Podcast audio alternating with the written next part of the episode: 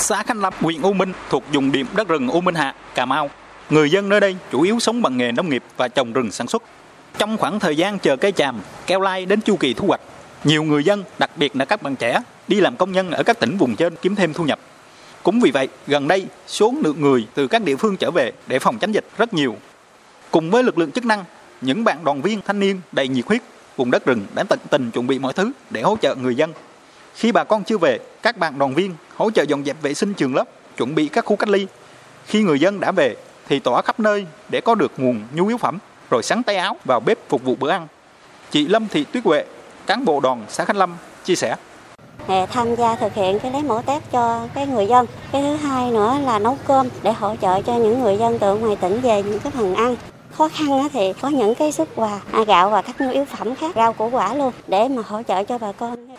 Còn tại xã Khánh An, huyện U Minh, từ đầu tháng 10 đến nay đã tiếp nhận gần 400 người trở về. Các bạn đoàn viên thanh niên cũng chính là một trong những lực lượng nòng cốt chống dịch.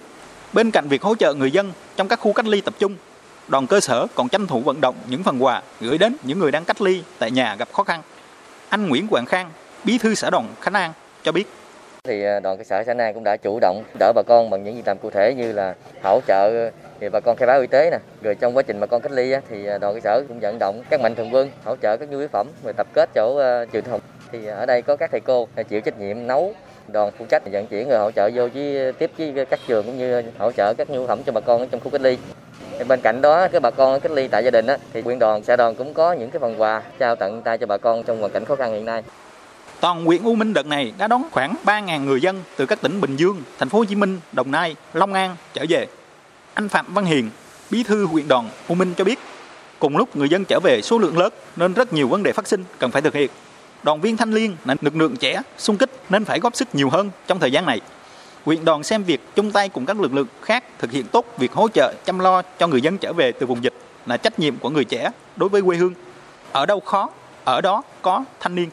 Những ngày qua, lực lượng đoàn viên thanh niên trên địa bàn huyện thực hiện nhiều hoạt động ý nghĩa để hỗ trợ, giúp đỡ bà con, đặc biệt dọn dẹp khu cách ly tập trung, khu cách ly tạm thời, đảm bảo đầy đủ các điều kiện ăn nghỉ cho bà con, tuyên truyền vận động người dân nâng cao ý thức phòng chống dịch, chấp hành nghiêm không để tiếp xúc gần với người thân, hàng xóm trong thời gian cách ly.